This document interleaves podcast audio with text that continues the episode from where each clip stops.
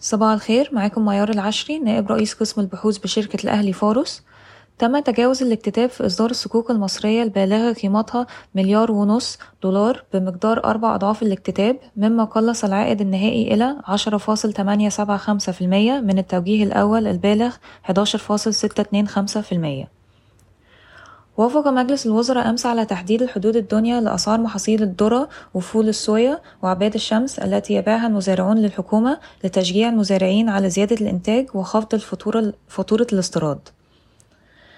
بلغ الاستثمار الأجنبي المباشر في الربع الأول من 2022-2023 3.3 مليار دولار بارتفاع 94% على أساس سنوي.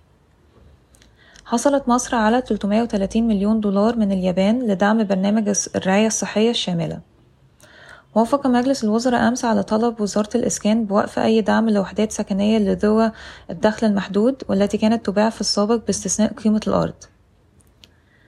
تتفاوض وزارة الكهرباء والطاقة المتجددة مع أوراسكوم Construction لإطلاق مشاريع لتوليد الكهرباء من الرياح بقدرات قد تصل إلى 3000 ميجا وات واستثمارات تصل إلى 3 مليار دولار ومن المقرر أن تصبح المشاريع جاهزة للعمل بكامل طاقتها بحلول عام 2028 وصل صافي ربح إي كاب في الربع الرابع من 2022 إلى 44 مليون جنيه بارتفاع 208 في المية على أساس سنوي وانخفاض 19 في المية على أساس ربع سنوي ليصل صافي ربح السنة إلى 171 مليون جنيه بارتفاع 76 في المية على أساس سنوي.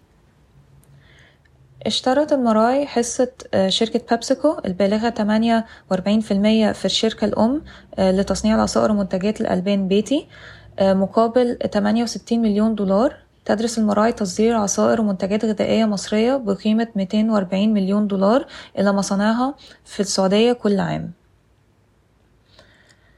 يمكن أن تستثمر ستيلانتس نيسان والمنصور Automotive 145 مليون دولار في صناعة السيارات على مدى السنوات الثلاث المقبلة. إذا تم تنفيذ جميع الاتفاقيات الثلاث ستنتج الشركات ستين ألف لسبعين ألف من السيارات التقليدية والكهربائية كل عام وسيتم تخصيص بعضها للتصدير. أفادت تقارير أن صندوق الاستثمارات العامة السعودية توقف مؤقتا عن محادثات الاستحواذ على United Bank بسبب خلاف حول تقييمه. تراجعت أسعار النفط إلى أدنى مستويات مستوياتها في أسبوعين يوم الأربعاء أغلقت العقود الآجلة لخام برنت على انخفاض بنسبة تلاتة في المية عند تمانين فاصل ستين دولار للبرميل.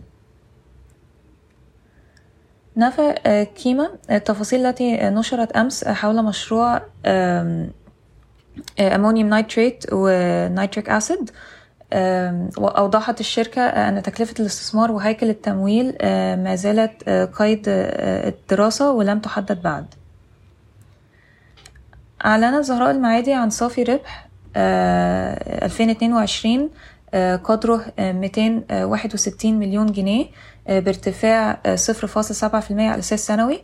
اقترح مجلس الإدارة توزيع أرباح نقدية بقيمة 15 قرش للسهم. تتفاوض شركة دمياط للحاويات وبضائع مع أربعة خطوط شحن رئيسية لإضافة عدد من الخدمات لمحطاتها قبل نهاية النصف الأول من 2023 كجزء من استراتيجية لزيادة عدد الحاويات التي يتم مناولتها.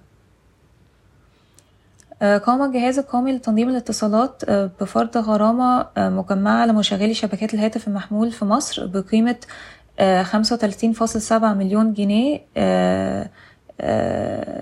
لعدم وصولها لمعايير محددة. شكرا ويوم سعيد.